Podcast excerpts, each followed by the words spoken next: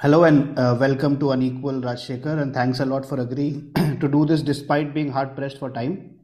It's been almost three weeks since the US based short seller Hindenburg Research published a report that made some very serious allegations against the Adani Group.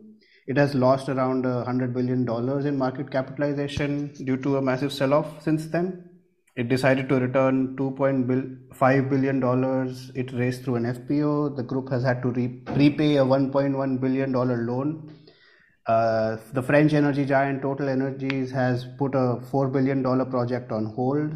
Moody's has downgraded the outlook on several of the group's companies. What else? Not been an auspicious start to the year uh, for the Adani Group, has it? It could have been better. so it's primarily the Hindenburg report which has caused this. Uh, the right-wing ecosystem in India has has said that several of the allegations are not true or that they are overstated. Even some experts like Ashwath Damodaran have raised some questions about some of the allegations raised by uh, the Hindenburg research. What do you make of uh, that? How true these are these allegations? Um, I think Ashwath Damodaran said that he could not comment on the ownership structure of these investment funds. Right. And therefore, that he would focus only on the questions around the group valuations and build his critique from there. Right. Um, if you look at the investment funds, I think that stuff is quite credible on its own. It's very strange to have a, I mean, like Hindenburg has said, as uh, Morning Context set before them, and as Reuters has rep- reported, and as FT has reported. I mean, uh, Hindenburg isn't uh, isn't the only one to sort of talk about the investment funds. It's kind of strange that multiple funds located in the same address would be putting all their money only into one group, right? With the express outcome of reducing the free float. I would take that part quite seriously as well. And, and this is an allegation, like you said, this is not the first time that this allegation has been made. To this, the Adani Group's defense has been that we don't know who the owners of who who is investing. We don't always know who's investing in our uh, companies. I find that hard to believe. I mean, uh, if if four funds or five funds account for a large chunk of your free float, I would tend to think that you know you would have some curiosity about who these guys are.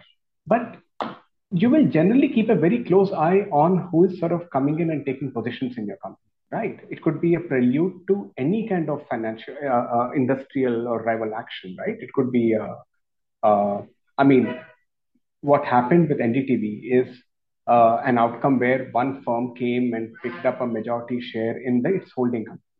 And that was right? also one of these same firms, right? In any case, but by and large, if, if a company holds equity in you, you would keep a fairly close eye on who owns that company Right. If you look at the history of the Adani Group's expansion, it has been one where it has picked up equity in one of the, uh, let's say, um, uh, investors, and it has used that as a beachhead into the firm and subsequently made a larger. If, if this is the, uh, let's take the fashionable word, if, if this is the toolkit they have been following, I would not expect them to be entirely ignorant about who holds who owns the companies picking up shares in their own firm. So, so the allegation uh, is that um, it's the Adani group or the Adani family itself, which which is eventually the owner of several of these firms. Even if that is the case, what is wrong with that? I think we have to go back a little bit. Okay, what exactly is this organization that we're talking about? How does it work? Right. We know that the group has gone on an extraordinary expansion spree.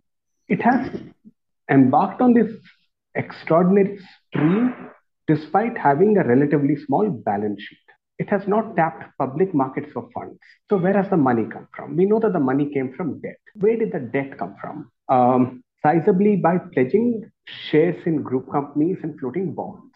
What you have, what the accusation essentially is, is that you have hiked the value of the shares and the bonds to such an extent that instead of borrowing, say, $100, you're able to borrow $1,000. And this point has been um, reiterated by a bunch of people who said that given the amount of equity these companies have, or given the size of EBITDA these companies have, the quantum of debt they carry is much larger. So the question comes about mechanics. How is it that this share is operating at such a high multiple? And that is where the free float question comes in. The charge made by Hindenburg, just as the commentary from FT on Adani Green about a year or two ago said, uh, is that there have been multiple transactions which basically serve to push up the price of, say, Adani Green. Once that value is really high, 2,000 rupees or 3,000 rupees, as opposed to, say, 200 or 300 rupees, you pledge that share. And then you sort of borrow against that, and that money is then distributed across your group for uh, A, uh, funding future expansion, B, given that your businesses are not throwing up a lot of cash, a part of this money is used for sort of financing your own operations, uh, propping up, like we've seen, loss making companies, and so on and so forth. What is the problem with such an arrangement? I think it simply comes down to this um, you are actually taking way more borrowings than what your business can support. And what that creates for you thereafter is an outcome where, since let's say I have a company and the EBITDA of that company is 10 rupees. The loans have taken are 1000 rupees. What it means is that this business will never be able to generate the quantum of money and need to retire this loan in its uh, sanctioned term period of seven years or 10 years or whatever. I will need to borrow again, right? So my cash flows are not changing or my cash flows are growing at an organic kind of a pace, right?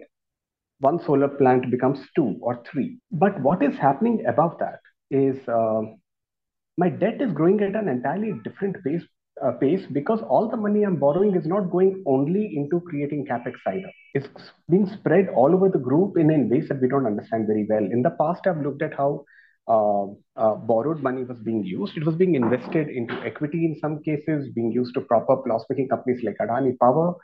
Some of it is not very, it's not the best use of money. It's not an efficient use of money. There is generally a lot of literature saying that uh, firms which are oligarchic or firms which are close to political power, firms which sustain their competitive advantage not from market leading excellence as much as, say, political patronage, they don't tend to be very good users of money.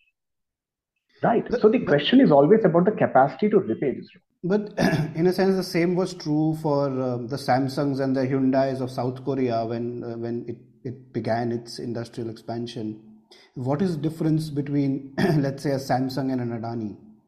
I'm not sure that is true. I mean, see, there is a lot of this rhetoric around using Adani, saying that Adani is a national champion and that India is trying to reprise the chaebol strategy.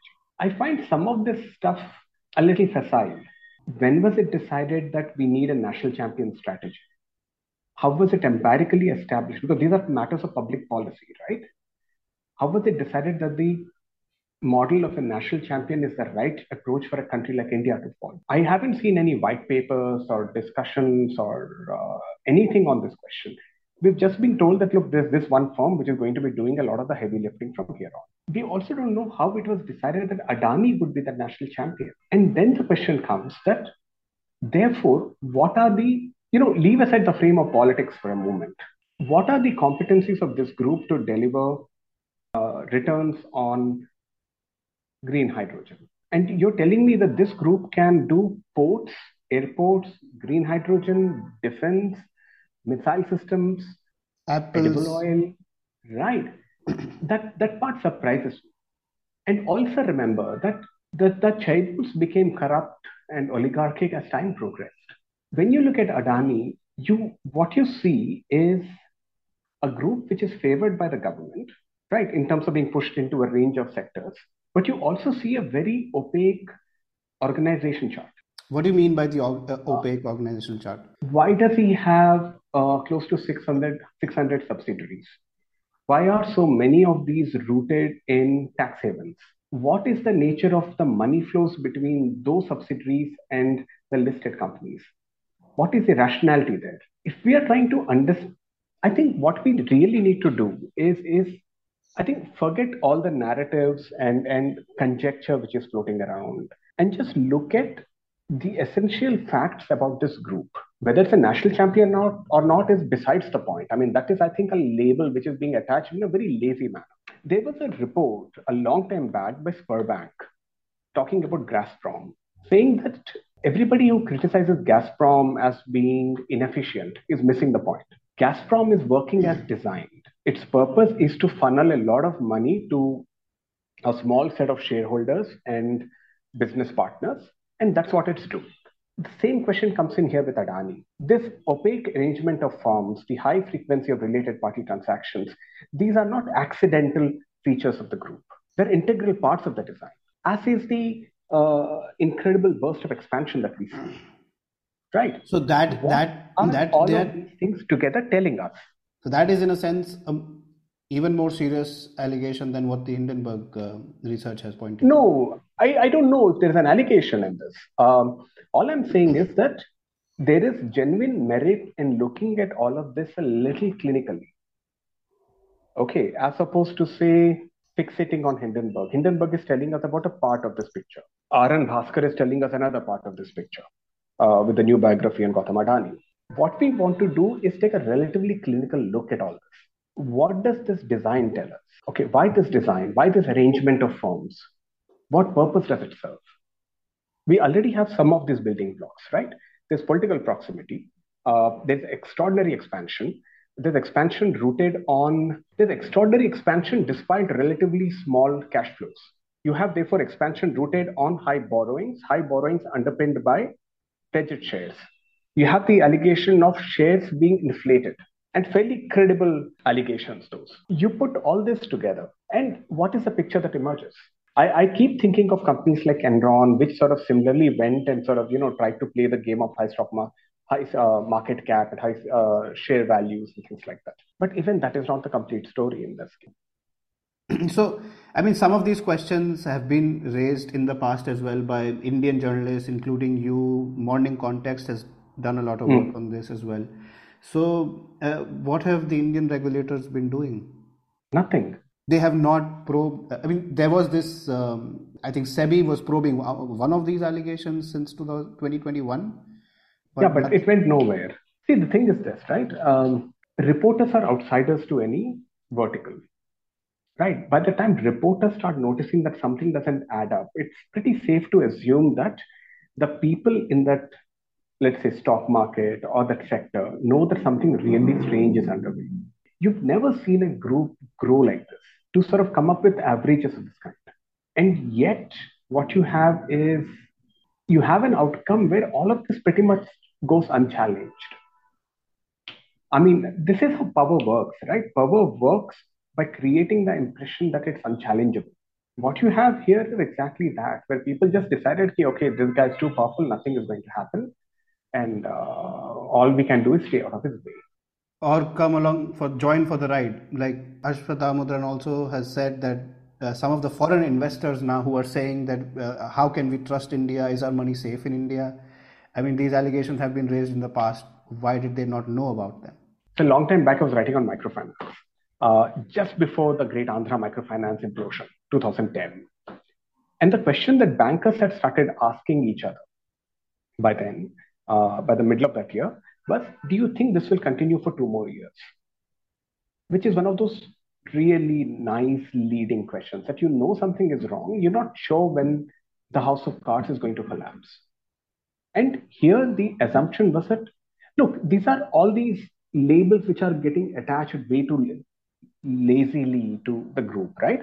We were all being told over five years uh, or so, the last five years, that the group is too big to fail.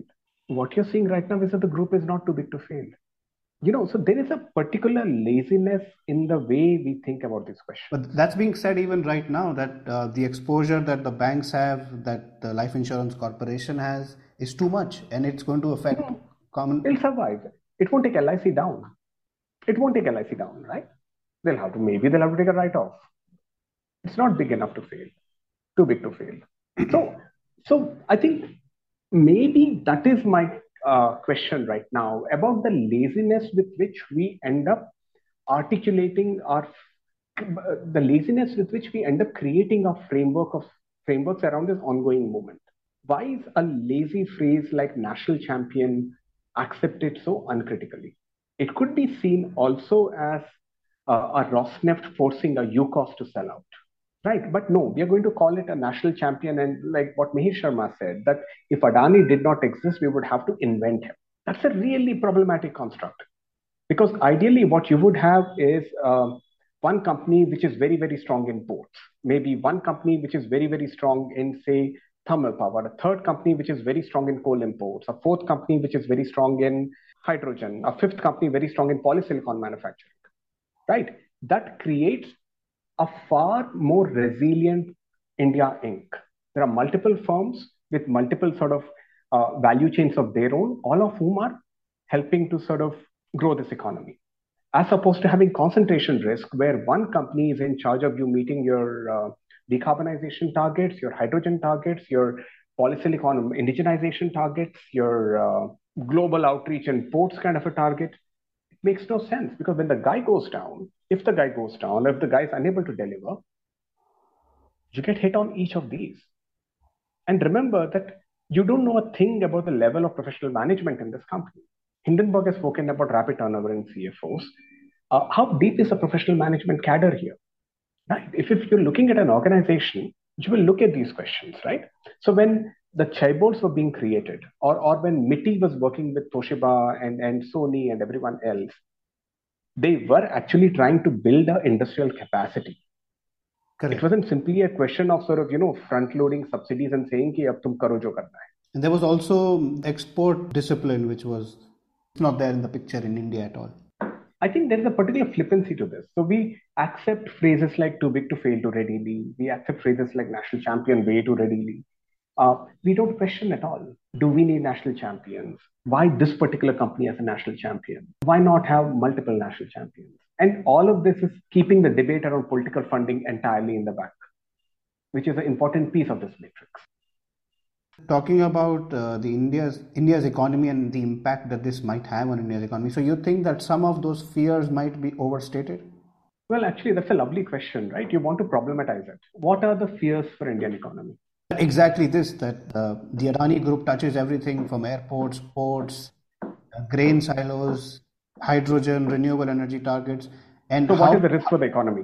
How much of an impact is this going to have on um, on on each on many of these critical projects. So for for for example, uh, now the group's capacity to raise finance is going to be curtailed. That would that mean delays? Okay, so, so don't be so reflexive. Okay, think about it differently. Uh, when the Rockefeller Railroad Trust was broken, was that a net negative or a net positive for the US economy? Same analogy here let's say something happens. There's an FT report saying that Adani may have to sell a part of his businesses to raise money.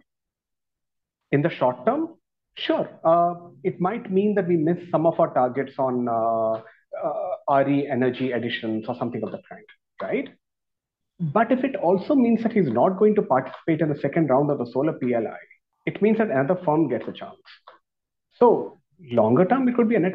It would probably be a net positive because it's reversing it's kind of, if he's forced to break up a part of the empire, this is, in a sense, antitrust movement, right? It is this big, overarching uh, conglomerate being broken into smaller parts. That's a good thing. The short term implication is that if he has a liquidity crisis, he might try and sort of jack up prices in uh, uh, whichever business he can right? So, so you might suddenly find that your user development fees are going up and so on. But the bigger question is really this it's about how much of your industrial activity or how much of your economic activity you want to concentrate with one group. Many of these projects are like uh, long term projects. For example, the uh, plan to sell electricity to Bangladesh. What happens to something like that? That's like a 25 year commitment. We don't know. We don't know because see, that project has not been completed yet. It is slipping its timelines, right? So now the question for you is, if let's say he needs another 2000 crores to finish that project, and let's assume he has 2000 crores, is finishing that project the best use of the 2000 crores right now, or are there more experienced, uh, more remunerative users of that money?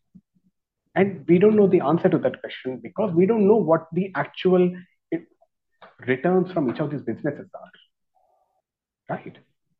And so, some, uh, some of the businesses would be more stable than others. Or they would be more cash generating. Yeah, right. Because some of them will be older, they will be depreciated. Uh, they've already paid off uh, their fixed cost components and so on, right?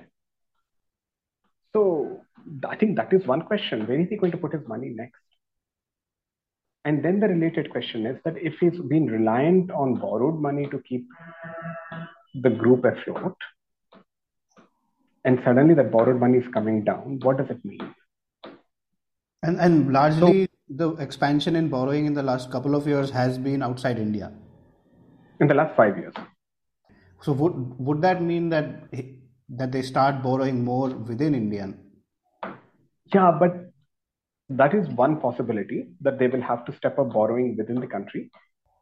But there's going to be a lot of scrutiny on that question as well.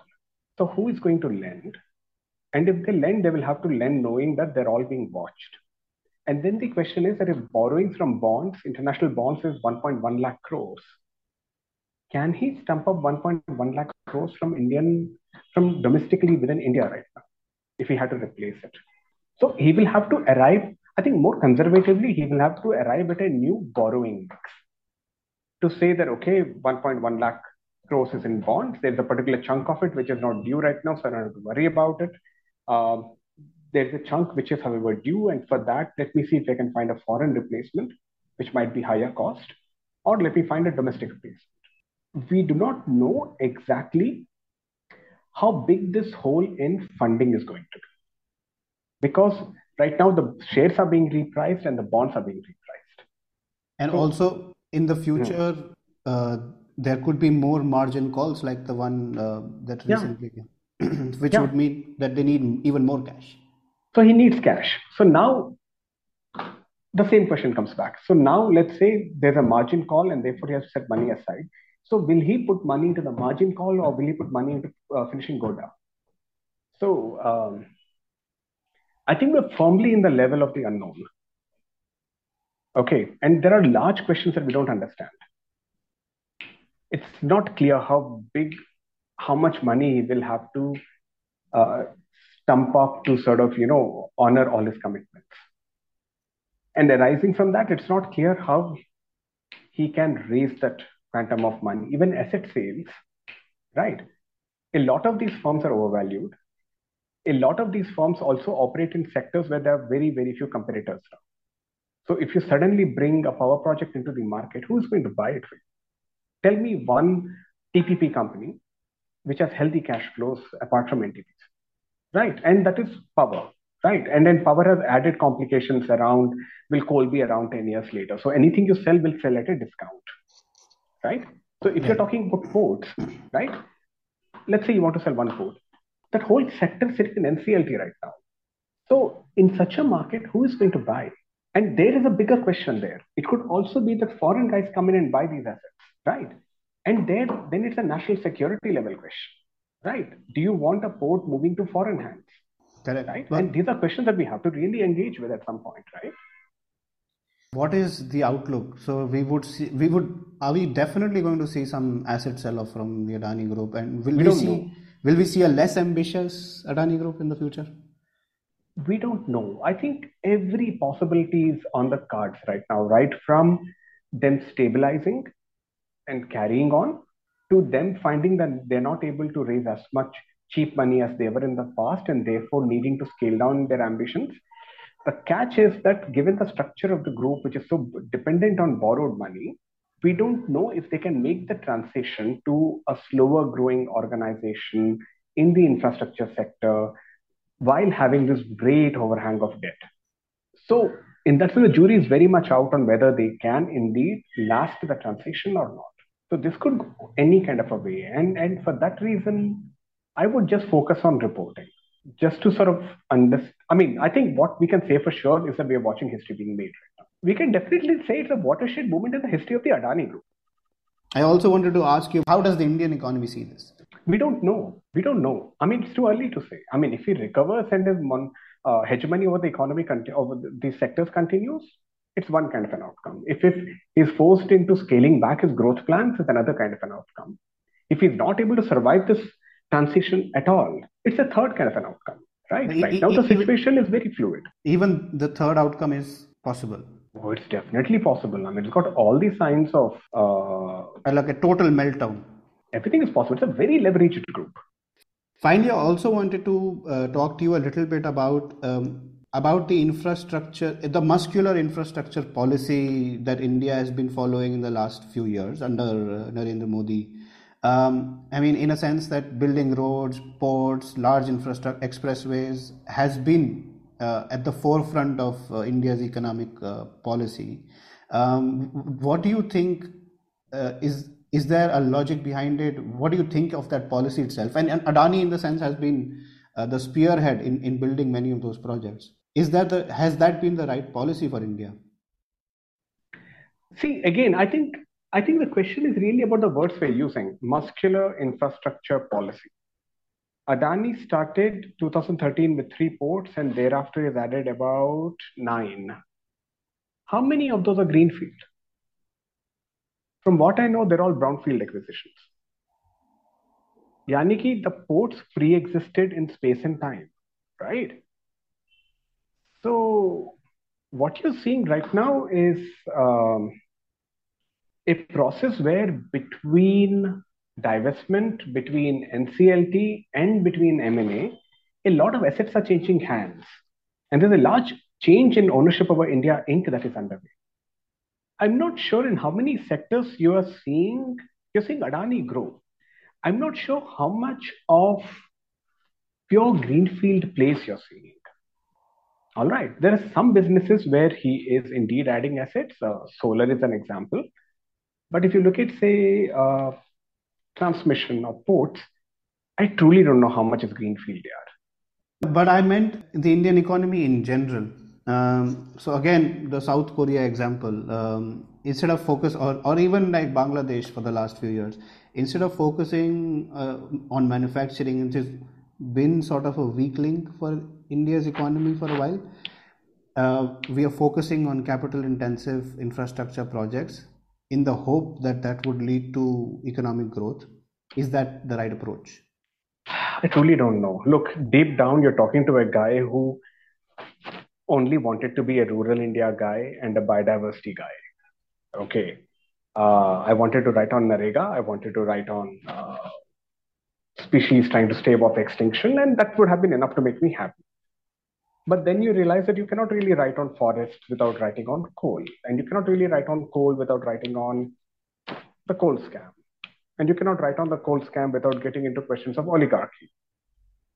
And you cannot get in, write on oligarchy without getting into questions on political funding in this country. And so, I mean, I truly don't have an answer to your question. Um, it stands to reason that the country needs a range of approaches, right? We need the services sector to do well. We need the manufacturing sector to do well. We need the agriculture sector to do well. The question is, where do we have competitive advantage to make sure that either we can export or we can at least be competitive against cheap imports coming into the country, whether it is services or agriculture or manufacturing? And therefore, how do we decide in each of these sectors, what is the most suitable strategy? Right. So I was writing on PLI for carbon copy some months ago. And one criticism of the PLI approach was that instead of trying to reinvent the entire wheel of saying that, you know, uh, uh, we will make our own uh, polysilicon, we'll make our own modules, we will make our own solar panels, right? That maybe we would be more competitive focusing on narrower questions like uh, uh, chip design or, or something else, right? That where do you fit in within the global uh, distribution of these value chains? What are the smaller rungs on which you can be an absolute, uh, where you can be an absolutely hegemonic power?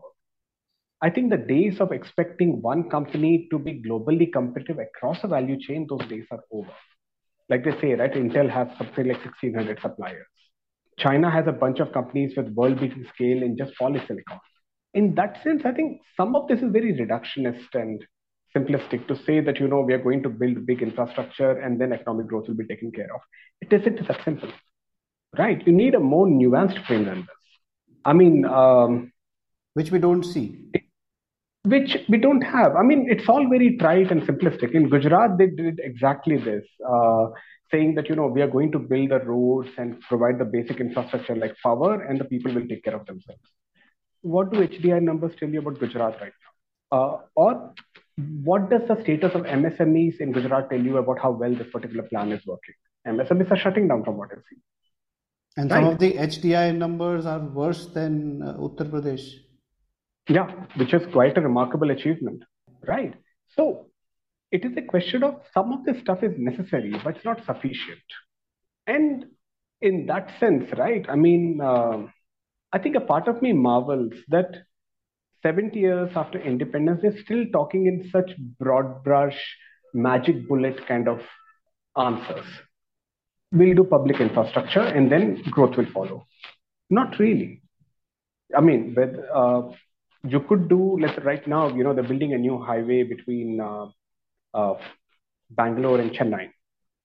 I'm not sure the new highway, which cuts traveling down time from say six hours to four and a half hours, I'm not sure that is enough to make a bunch of these units along, say, Hosur globally competitive. They need something else for that. I mean, all of us know these things. Um, there are a set of factors which hold back growth in the manufacturing sector. What, we cannot simply say that one. What are some of those factors? Okay, just just think it through the value chain, right? Uh, are the input costs, whether it is raw materials, power, are those globally compatible, uh, comparable? They might not be, right? We have steel import duties, for example, right? Power, we don't know because we have a cross subsidization model where industry is made to pay a higher rate for power than, say, residential users or rural users, right? Then you come around and you say that, okay, now let's look at the um, the tax arrangement. Uh, how do these tax slabs compare with what, say, their rivals have to pay elsewhere? There is the whole, uh, in, in states like, say, Punjab, when I was there, there was a real element of political rent extraction, where politicians were taking 20% of your net profit. That is also eating into your margins, right? And after all this, once you manufacture, um, you're talking about questions around quality. If, if uh, let's say uh, Italy is massively encouraging its small enterprises in in terms of R&D, and here we are leaving standalone firms alone to work on R&D, they cannot compete. Right? It's a long chain. It's it's kind of like saying that the World Bank finds the World Bank diagnoses underdevelopment such that the solution it has to offer can be used.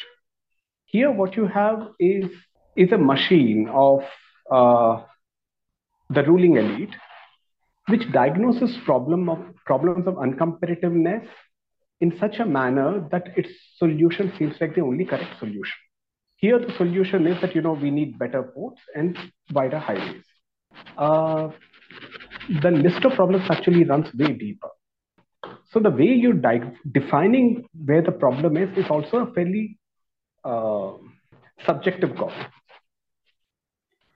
So uh, my final uh, question is that um, in in all of this, uh, what do you see the role of journalism and journalists, uh, especially relating? I mean, for example, uh, we have seen reporters in India uh, raise some of, I mean, have reported on some of these issues with the Hindenburg um, report, the allegations which the Hindenburg report makes but um, I mean they haven't really been noticed. They haven't been followed up on enough, and um, even the Hindenburg report. Do you see enough follow up? What does that say for the state of uh, journalism in India?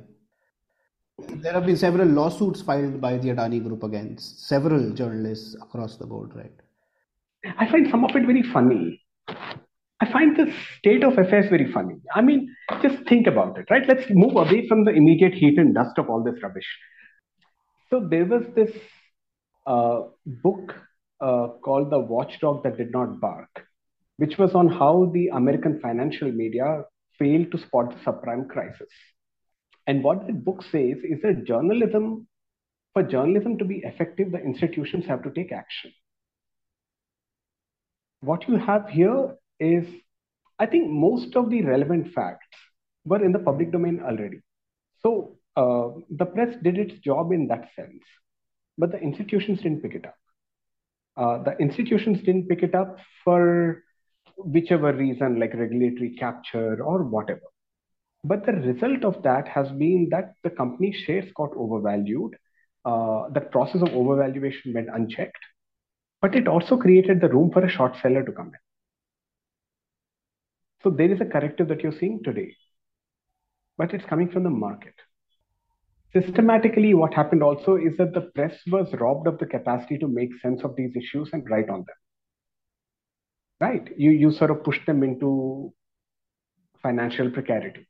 You soon find that these articles are just not getting done at all. That leaves the Adani group feeling invulnerable.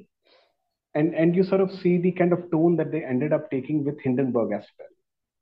If, if they had been fielding these questions over time from reporters, they would have had better experience of handling an issue like this too, is what I would think in terms of the tone of their delivery. I think there was a systemic failure, and the chickens are now coming home to roost for everyone right now. We are now in a place where, see, whether we fomented it or not, the correction has taken place. So you're saying in that, in, in, in, in, a hmm. sense, if institutions had been working, then um, this rise itself would not have would have been checked earlier. It would have been checked earlier. Um, maybe it wouldn't have been as big a problem as it is today. On the brighter side, it would have been an even bigger problem another five years later. So I don't think uh, the world tolerates very large asymmetries or very large spaces for arbitrage. Somebody or the other comes in. So, in that sense, trying to sort of take the shortcut route has actually boomeranged really badly for the group. Okay, Rajshekhar, thanks a lot for doing this. It was a great learning from you, uh, very informative, and all the best uh, for your reporting.